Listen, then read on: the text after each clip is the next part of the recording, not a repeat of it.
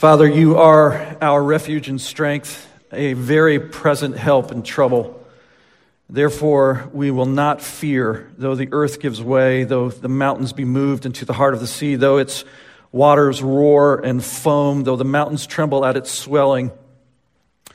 It is good news for us that there is a river whose streams make glad the city of God, the holy habitation of the Most High.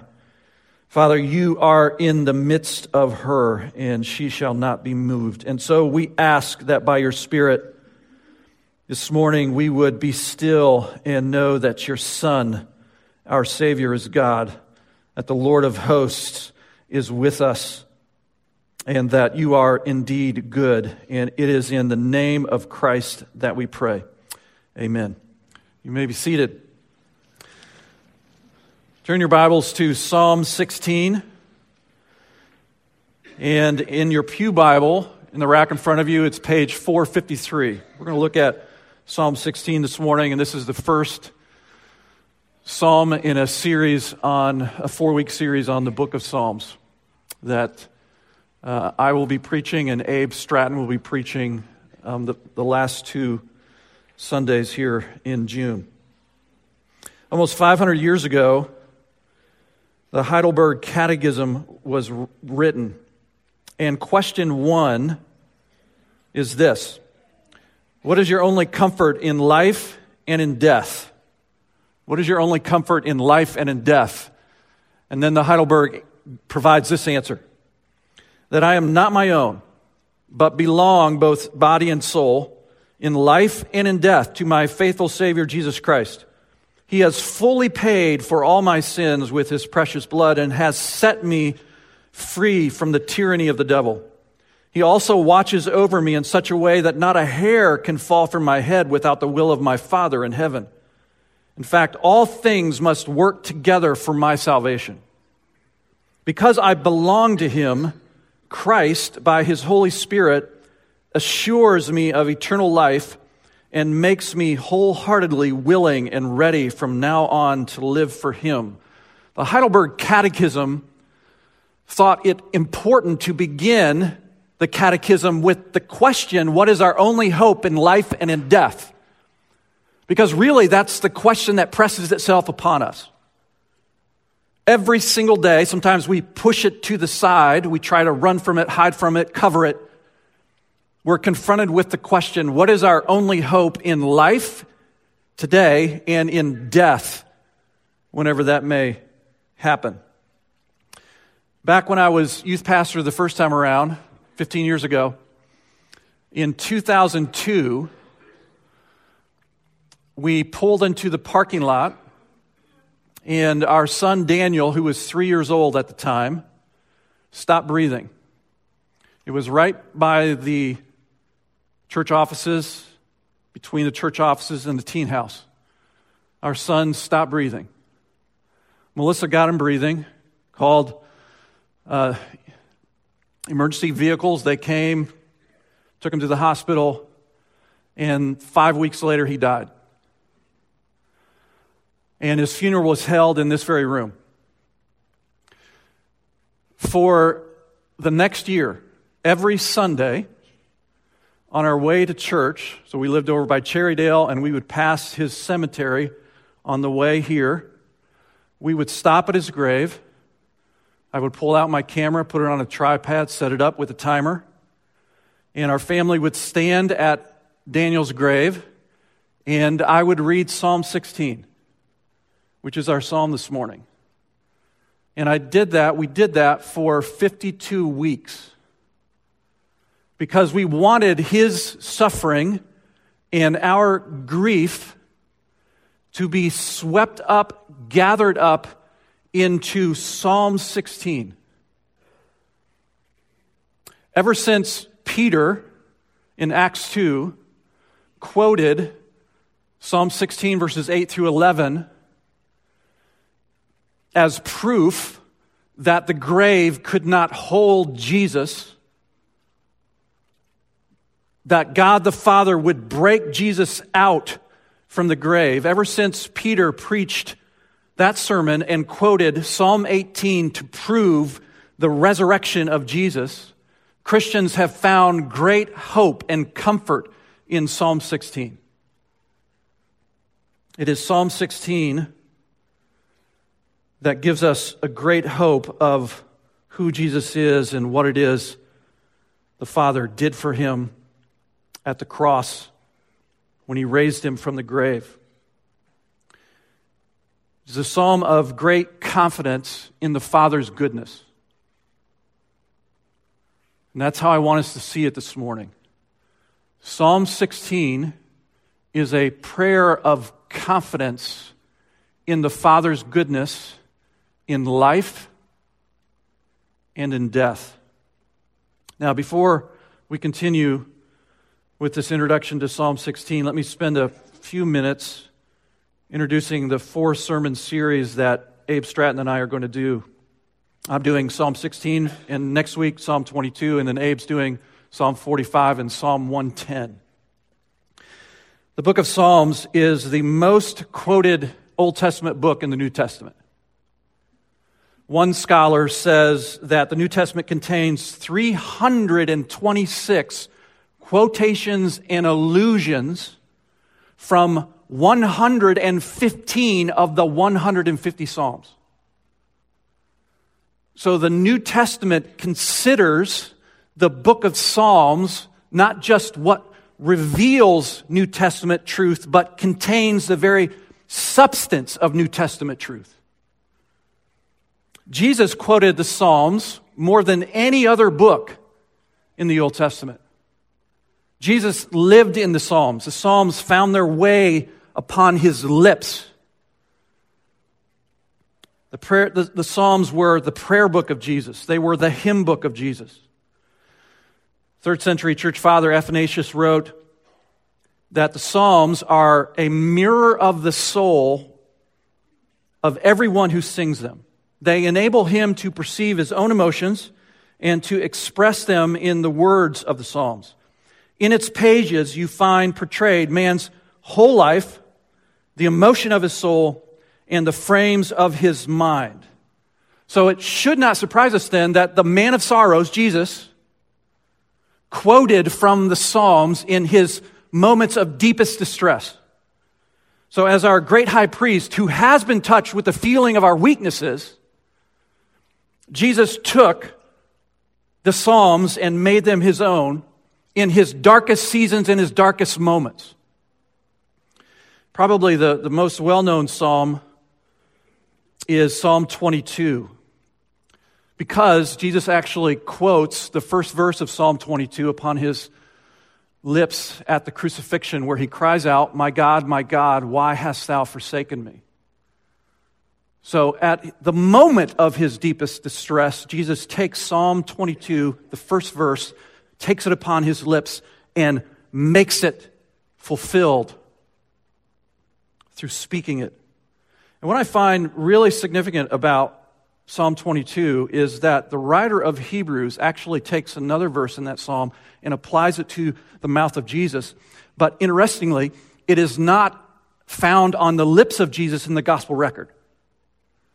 So the writer of Hebrews takes a later verse, verse twenty-two, Psalm twenty-two, twenty-two, and applies it to Jesus. It's appropriated by Jesus, and he puts it on the lips of Jesus as spoken by Jesus.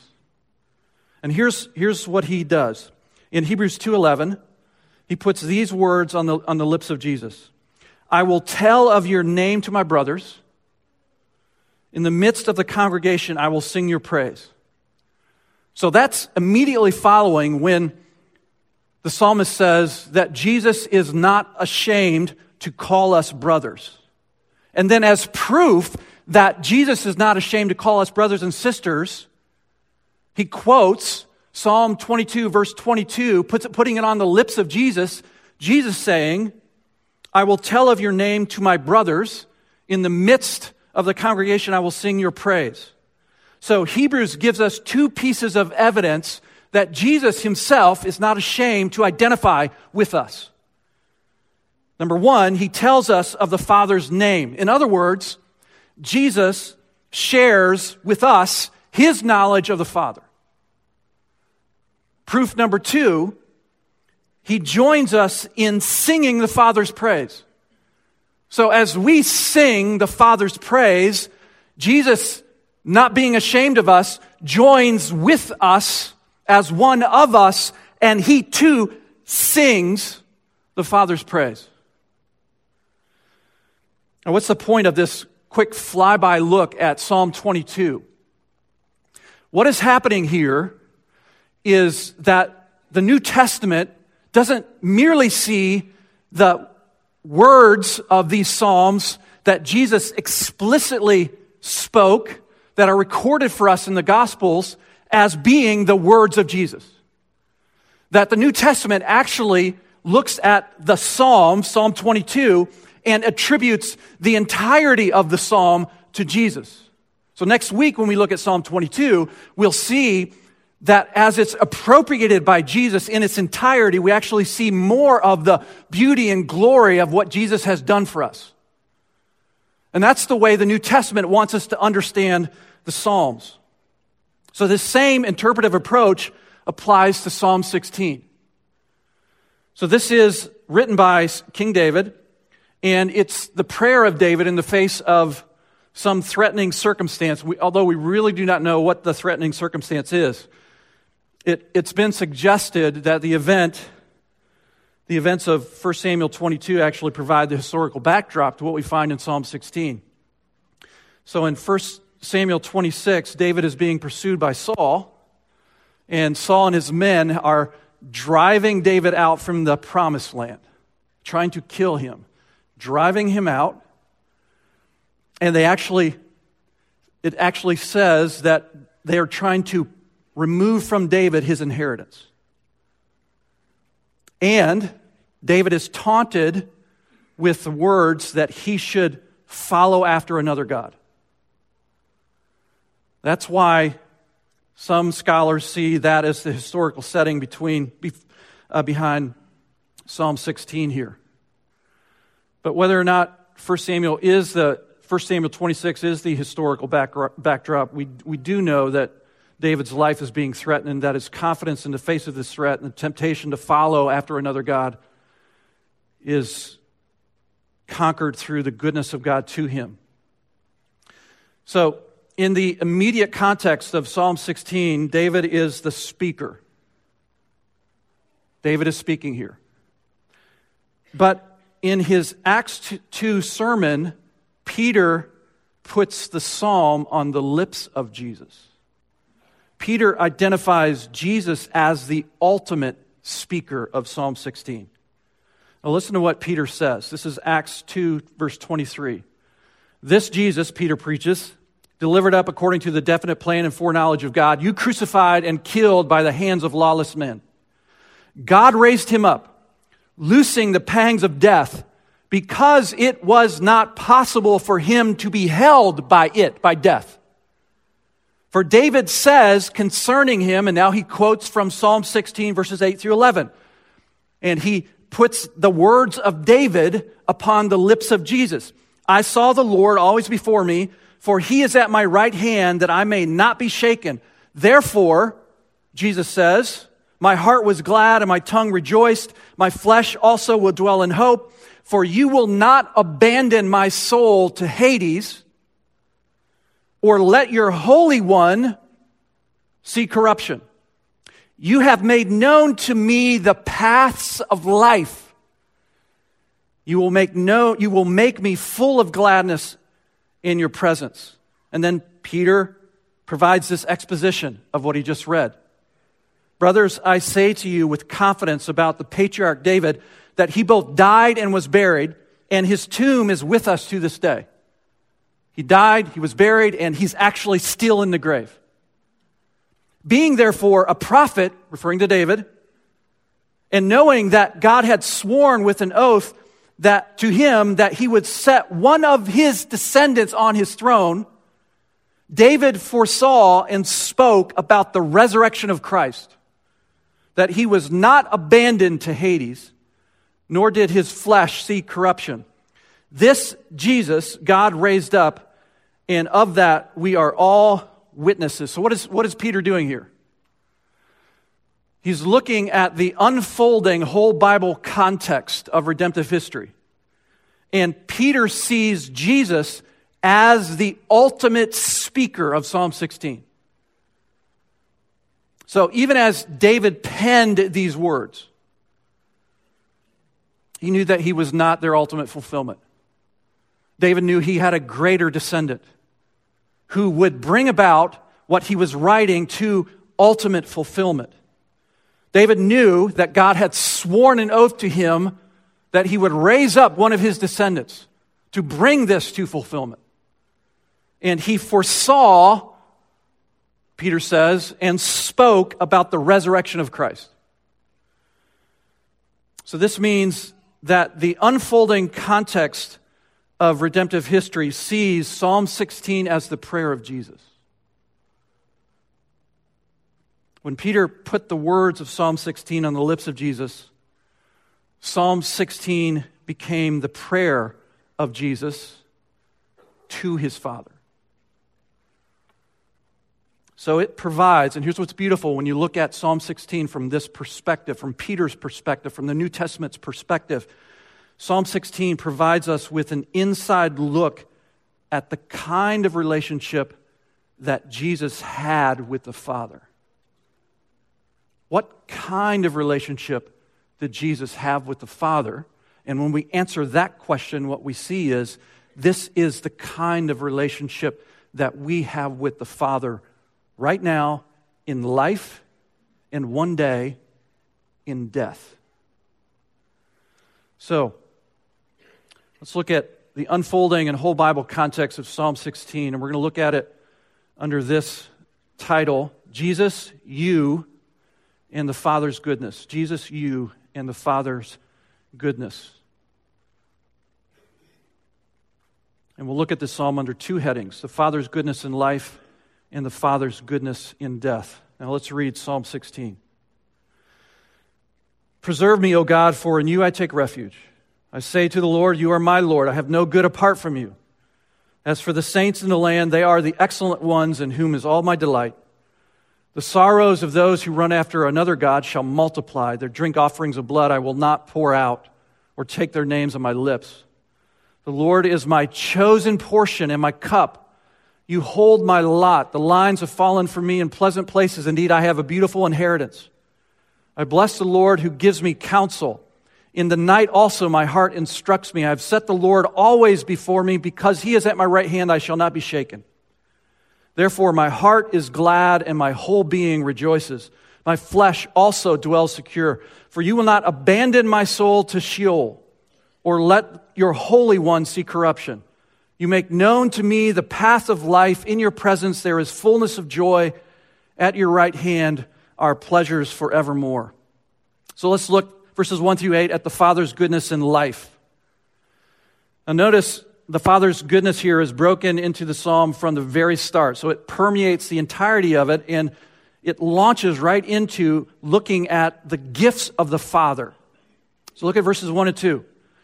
Preserve me, O God, for in you I take refuge. I say to the Lord, you are my Lord. And listen to this. I have no good apart from you. Literally, I have no good beyond you, or I have no good in addition to you. So David recognized, so David as speaker first, David recognized that everything good in his life had its origin in God. So whatever the good and wherever it was to be found, it was given to him by God. So as, as James says in James one seventeen, every good gift and every perfect gift is from, from above, coming down from the Father of lights, with whom there is no variation or shadow due to change. The point in Psalm sixteen and the point in John, James one twenty-seven is that God is always good and he always gives good gifts. And what makes what David says here in, in verse two all the more remarkable is that his life is in danger. His, his life is in enough danger that death is a real possibility. So what does David do? He takes refuge in God because he knows that God is good. So, so think of it this way. apart from God, the word good does not exist. So apart from God, the word good does not exist in the Hebrew language, does not exist in the Greek language, does not exist in German or English or whatever language that you find on the face of the earth. Without God, the word for good does not exist. Good exists because God exists and God is good. Let me say that again. Good exists because God exists and God is good. So even in the face of a life-threatening circumstance, David immediately identifies the goodness of God to him. So that's David as the speaker. Now we have to remember that as Peter applies Psalm sixteen and puts it on the lips of Jesus, that Jesus is the ultimate speaker. So Jesus is the primary speaker in Psalm sixteen. Peter says that, and Paul in Acts thirteen also says the same thing about Psalm sixteen. So both Peter and Paul put the words of Psalm sixteen on the lips of Jesus. So Jesus takes up these words upon his lips, and we know that Jesus faced inevitable dangers. We know that Jesus ultimately went to the cross and suffered at the hands of men. Here's Jesus, who had nowhere to, to lay his head, who lived the entirety of his life in abject poverty, who, John one says, came into his own, and his own received him not. He was rejected by man. And yet, this psalm tells us that through the entirety of Jesus' life, he never doubted the Father's goodness. That Jesus, taking these words as his own prayer and as his own hymn, never once doubted the goodness of the Father to him. So Psalm sixteen, verse eight, think of Jesus making these words his own. I have set the Father always before me. Because he is at my right hand, I shall not be shaken. Verse nine. My heart is glad and my whole being rejoices. My flesh, my body will also dwell secure. Verse ten, referring to the Father, you will not abandon me to Sheol or let your Holy One see corruption. You will not leave me in the grave. Verse eleven, referring to the Father, you make known to me the path of life. In your presence there is fullness of joy. At your right hand there are pleasures forevermore. So as you read through this psalm, there is no hint whatsoever that Jesus doubts the goodness of the Father. Not for a second. Whatever hardship, whatever persecution that Jesus found himself in, whatever beatings he received, whatever rejection he was confronted with, he never doubted the goodness of the Father. So what does Jesus reveal to us about the Father in this psalm? Remember, Psalm twenty-two says that he will tell of his Father's name in our midst, and he will sing the Father's praise among us. So what does Jesus reveal to us about the Father in this psalm? God is not a reluctant father. God is not a father who has to be won for us by Jesus.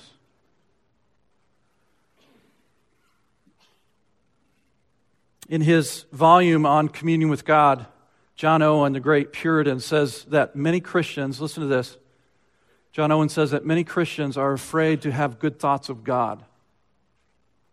Many Christians are afraid to have good thoughts of God. And then he goes on and says, men think it presumptuous to eye God or see God as good, gracious, tender, kind, loving.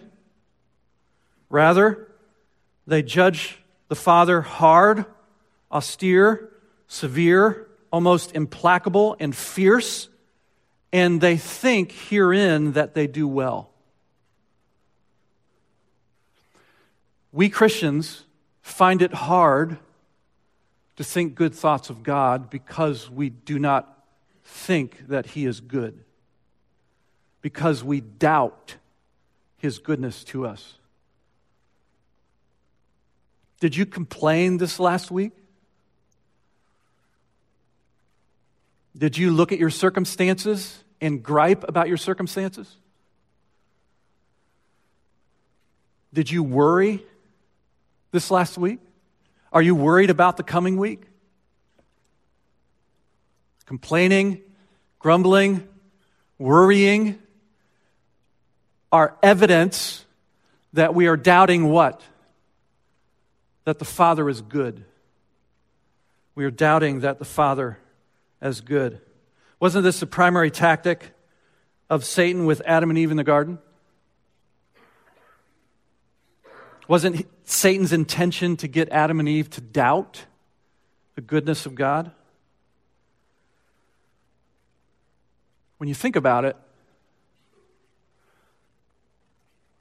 that Adam and Eve doubted the goodness of God is really quite shocking.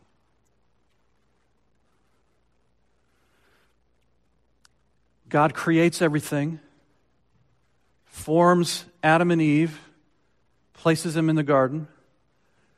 And Genesis says, and God looked at all that He had made and says, it was what? Very good. They were surrounded by the lushness of the Father's goodness. So I'm going to I'm going to use the uh, Niagara as another illustration. So I did that a few weeks ago with Psalm thirty-six. It's just what I do. So it's, it has, it's begging for illustrations. I won't do it every week, but this time, yeah, I will. Um, so I talked about Cave of the Winds a few weeks ago. This week is Maid of the Mist. So it's that it's that boat that you get on, and you, you get on this boat and you go out into the horseshoe area of the falls. So I went on that a few times, and uh, remember going out in that book, standing up on the deck, wanting to take pictures, but being awestruck by the size and the power of Niagara as it surrounded me. And they call those boats Maid of the Mist for a reason. Because as you take out your camera and you try to take pictures, you cannot take pictures without the mist of Niagara just covering your lens immediately. The mist covers your face, it covers your hands, it covers everything. The deck is soaking wet because of the mist, the constant mist. And so as you're standing there on the on this boat, mist is everywhere, and it touches you with a tenderness. You have Niagara raging, and it sends off this mist that touches you with gentleness and tenderness, and you're surrounded by it. You cannot escape it until you get off the boat. So here are Adam and Eve in the Garden of Eden. Everything God has made is very good according to the estimation of God Himself. And everywhere Adam and Eve turned, they are touched by the tenderness of the Father who has given them every good thing. And yet the serpent steps in and he leads, he tempts Adam and Eve to doubt the goodness of God. We too are surrounded by the goodness of our Father. We, we live in a magical world of wonders. All right, let's, let's think of water here a little bit more. Water is the simplest of things. And yet all of life depends on it. An adult's body is made up of about sixty percent water. Your brain and your heart are both approximately seventy-three percent water. Your lungs are eighty-three percent water. We drink water. We shower in water. We use water to cool us down, and we use water to warm us up. We throw water balloons at each other. We shoot water guns at each other. We jump into water. We dive into water. We boat on water. We swim in water. We ride waves in water. We do cannonballs in water. Why do we do all this? Just so we can have fun with something that sustains our lives. And we, we live in a world, get what, this is amazing. We live in a world where water actually falls out of the sky. Can you imagine that? Water actually, who would make a world where water, which we need and which we love, actually falls out of the sky? Oh, and, and you can make water by mixing hydrogen and oxygen and adding a spark. Unfortunately, uh, that brought about the destruction of the of of, of the Hidden, hid, uh, Hindenburg. So I, I just forgot the word. What's the name of that? Uh, Hindenburg. Yeah, there we go.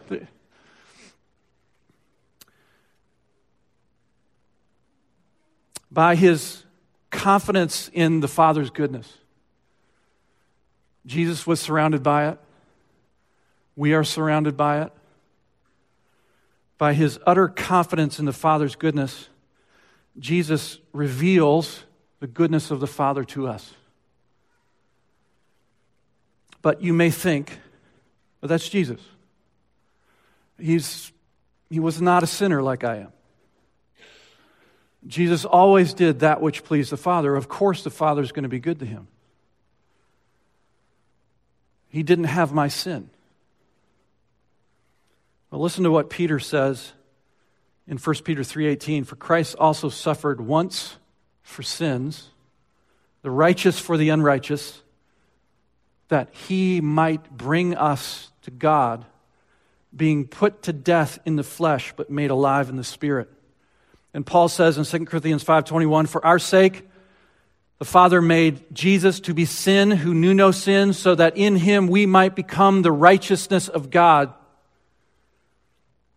So though we may think that God was good to Jesus because Jesus was perfect, but the gospel says that Jesus took our sins upon himself and was judged on the cross so that his perfection, his righteousness as the perfect man might be given to us.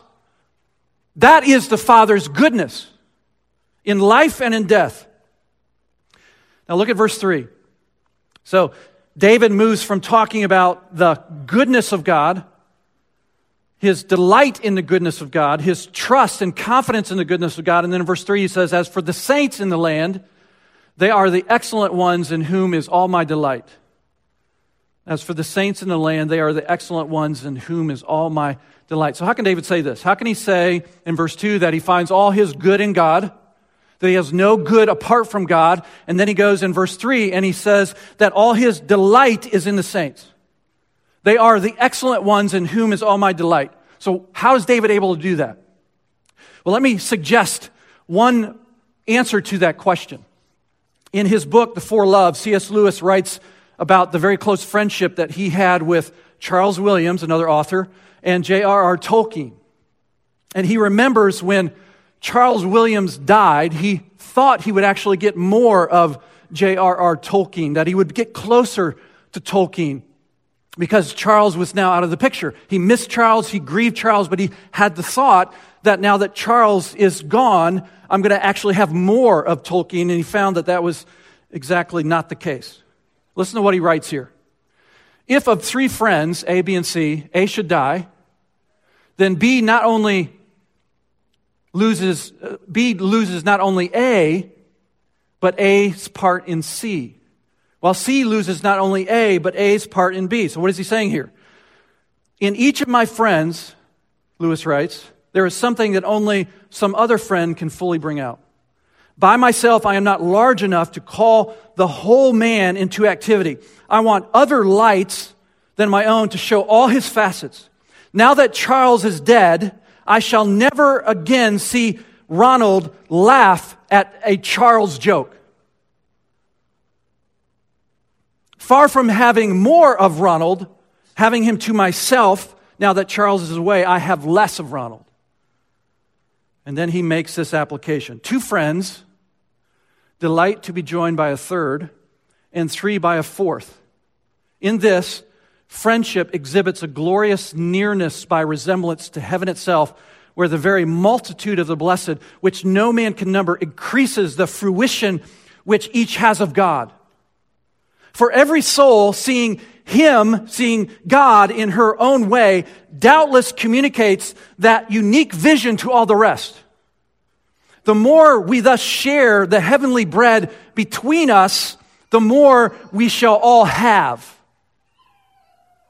So David says, in part, that all his delight is in the saints because it's in the saints that he sees more of the goodness of God, more of the goodness of the Father than he would see if he were isolated, which is one of the main reasons that we gather together as a corporate body, because we see more of God, we see more of the Father, we see more of Jesus, we see more of the Spirit when we gather together, because each one of us is relating to God with a certain personality, with a certain life history, and God displays Himself to us in ways that He does not display Himself to others. And so when we come together, we are each showing more of the facets of God. And so David says that it is in the saints is all his delight.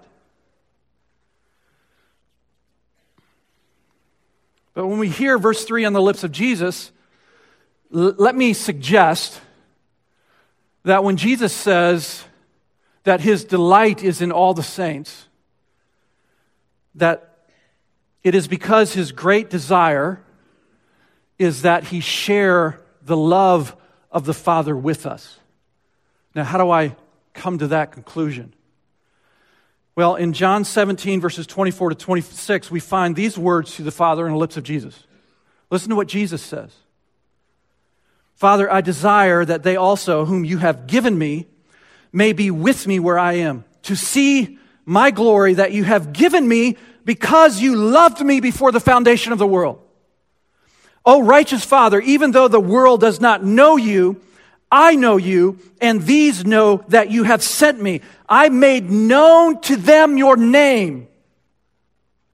I will tell of their name to my brothers. I will tell of your name to my brothers." Jesus says here, I made known to them your name, and I will continue to make it known, that the love, listen to this, that the love with which you have loved me may be in them, and I in them. So when this psalm is taken up upon the lips of Jesus, Jesus so delights in the saints, he so delights in you, because he wants you to share in the love which he has known of the Father since before the foundation of the world. Jesus delights in us so that we can delight in his Father and know the love of the Father for us. And then in verse four, Psalm sixteen, verse four, the Father's goodness is contrasted with those who seek the good life in other sources. Verse four says, "The sorrows of those who run after another god shall multiply. Their drink offerings of blood I will not pour out, or take their names on my lips." So if we seek goodness in any other source than in God the Father, our end will be ever-increasing sorrow. So Jesus says, "Come to me, and I will show you the Father. He who comes to me will be shown the Father." Now let's look at the Father's generosity in verses five and six. David writes, "The Lord is my chosen portion and my cup. You hold my lot. The lines have fallen to, fallen for me in pleasant places. Indeed, I have a beautiful inheritance." So David is using the language of land inheritance here. So we see it in the words portion, lot, lines, and inheritance. So this, this land language links back with God's promise to Abraham that he and his descendants would inherit the land of Canaan. So one of the reasons that some scholars think that the historical backdrop to Psalm sixteen is First Samuel twenty-six, is because of what we find in verse First Samuel twenty-six, verse nineteen.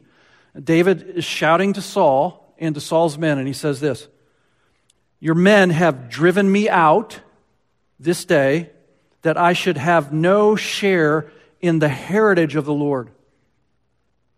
Saying, so here's the taunt that Saul's men taunted David with, "Go serve other gods." So they have driven him out so that he would have no share in the heritage or the inheritance of the Lord. And they taunted him by saying, "You, David, go serve other gods." So in Psalm sixteen, verse five and six, verses five and six, David essentially says, no land, no problem. How can he say that? Because the Lord himself is my inheritance. The Lord himself is my inheritance. Think of a, a public figure that you admire, that you've been following for years, and your paths cross, and this really well-known public figure says, "Hey, uh, I've got a home in the mountains, vacation home, and I'd like you and your family to use it anytime you wish." So a couple times a year, you take your family to this home, and you take a week or two vacation, and I guarantee you, you would think that was incredibly generous and cool. And you would tell your friends, "So-and-so allows us to use his vacation home in the mountains. We go there every year, a couple times. That's pretty cool." But what if that same individual came to you and said, "Hey, I would love to grab coffee with you every week for two hours, every week. Just want to spend time with you." They don't mention the home. They just say, "Hey, I want to spend time with you." How would that make you feel? For me, personally, I would feel more valued, more understood, more seen if he wanted to spend time with me every week for a couple of hours, because he wanted to know me. He wanted to give of himself to me. And that's what's happening here with David. He's being told that we're driving you out from your inheritance. But David understands something about God, that what God gives to us is not merely physical, not merely a land inheritance, but what he actually gives to, our, to us is himself, that he is our portion, that he is our inheritance. And David says that he is our cup, that he is the one through whom we are satisfied. When we drink, he is the one who satisfies us. The God who created all things with his spoken word. If you stand before Niagara, you can see it, you can feel it. But from here in Greenville, South Carolina, you cannot see it or feel it, and most of you have not thought of it. And then if you go to the moon, you cannot see Niagara. If you go to the sun, you cannot look back and see the earth. If you go to the edge of our galaxy, you cannot see the solar system, let alone Earth, let alone Niagara. And our galaxy is, co- is part of a group of galaxies called the local group, local group, of fifty-four galaxies. And if you go to the edge of that local group, you cannot see the Milky Way, let alone the solar system, let alone the Earth, let alone Niagara, let alone feel it. And then there are thousands upon thousands of groups of galaxies, and there are thousands of thousands of larger clusters of galaxies. And you go to the edge of that, and you cannot see our local group of galaxies. And it's that God who spoke that into existence, who says, "I am your cup. I am the one who satisfies you." And if we look at space and the size of it and the scope of it, and we marvel in wonder of what it is God has done, and here he is identified for us as our inheritance, as our portion, as our cup, as the one who satisfies us, as great as the universe is. God has given himself to us. And so when Jesus is looking at his life and he's looking at his impending death, he looks at the Father, never doubting his goodness, and says, "You are my cup. You are the one who satisfies me. You are the one who has loved me from all of eternity past. And you love me now, and you will love me into the grave, and you will love me out of the grave. You are my inheritance. You are my portion." And then we see in verses seven and eight the Father's guidance. Verse seven says, "I bless the Lord who gives me counsel. In the night also my heart instructs me. I have set the Lord always before me. Because he is at my right hand, I shall not be shaken." In the night, verse seven, also my heart instructs me. I, I don't know about you, but my battle with worry is most intense at night. When it's quiet and I'm alone, it's where my mind can go, and worry can steal the night hours. And the night hours feel long and dreadful. But such is what Scripture reveals to us about the Father and the Son.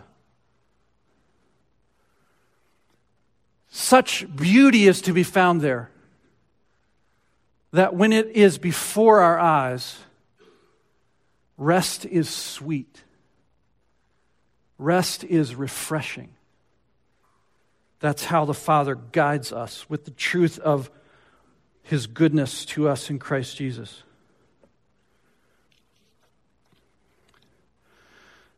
And then let's close by looking at the Father's goodness in death.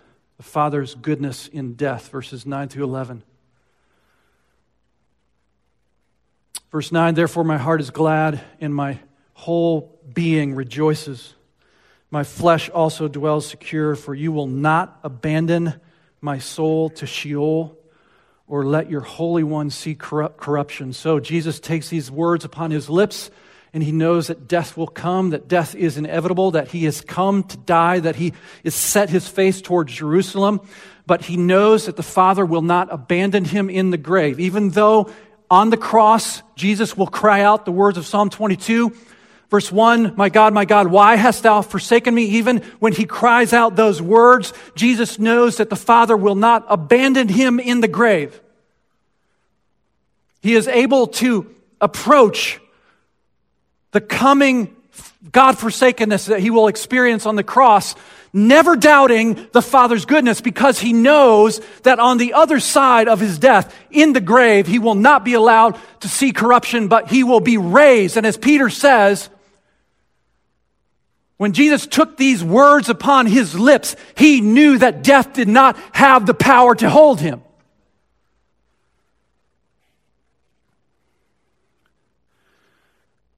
On the cross, Jesus was cut off from the Father's goodness.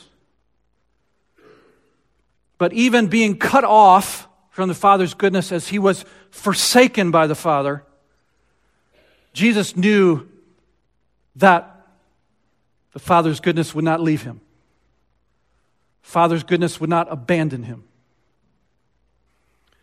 And then in verse eleven, Jesus prays, "You make known to me the path of life." So in the unfolding and whole Bible context of Psalm sixteen, the path of life that was made known to Jesus was the path of death. Jesus knew that the path of death for Jesus was the path of life. "You have shown me the path of life." And that path of life is the path of death.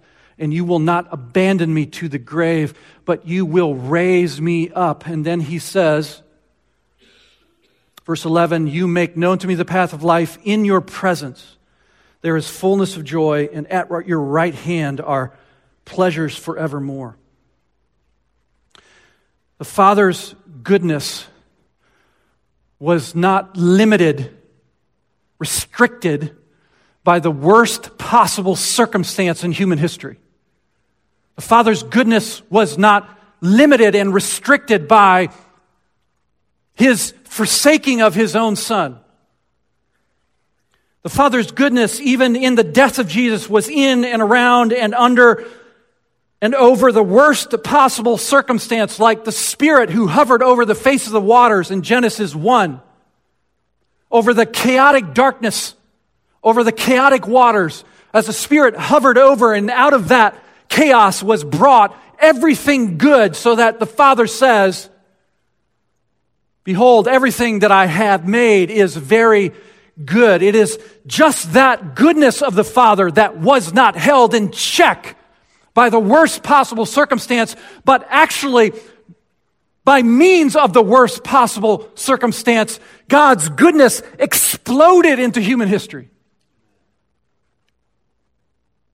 So that Jesus now, our great high priest, who has ascended to the Father and is at the Father's right hand, where there are where there's fullness of joy and pleasures forevermore, Jesus as the resurrected man has taken us with him into the Father's presence. So the Father is good to us in life because we have the surety of Jesus. And the Father is good to us in death because he has given us the Son who was raised from the dead on our behalf and ascended to the Father's right hand, so that where Jesus is, that is where we are. We have been blessed with every spiritual blessing in the heavenly places in Christ Jesus. When you find that you are fearing death, see in the D N A of your fear, doubt in the Father's goodness. When you find that you are angry, see in the D N A of your anger, doubt in the Father's goodness. When you lust, see in the D N A of your lust, doubt in the Father's goodness. When you lie or deceive, see in your lies, doubt in the Father's goodness. When you refuse to ask for forgiveness, see in the D N A of your refusal to forgive, doubt in the Father's goodness. When you gossip, when you worry, when you see in the D N A of those sins, doubt in the Father's goodness. But be confident in the Father's goodness when you see in Jesus the perfect revealing of the Father's goodness to us in life and in death. Let's pray. Father, we give you thanks for Psalm sixteen, that you have revealed to us your goodness to us in Christ Jesus. And we are prone to doubt your forgive your, your, your goodness. We are prone to think, not to think good thoughts of you. And we are grateful that you have called us to gather together where we may be reminded of your goodness, and that our faith might be awakened, that our hearts would be stirred, that we would be given a glimpse of Jesus, who is for us your goodness on display. And so strengthen us now as we sing of your love and of your goodness. And we ask this in the name of Christ. Amen.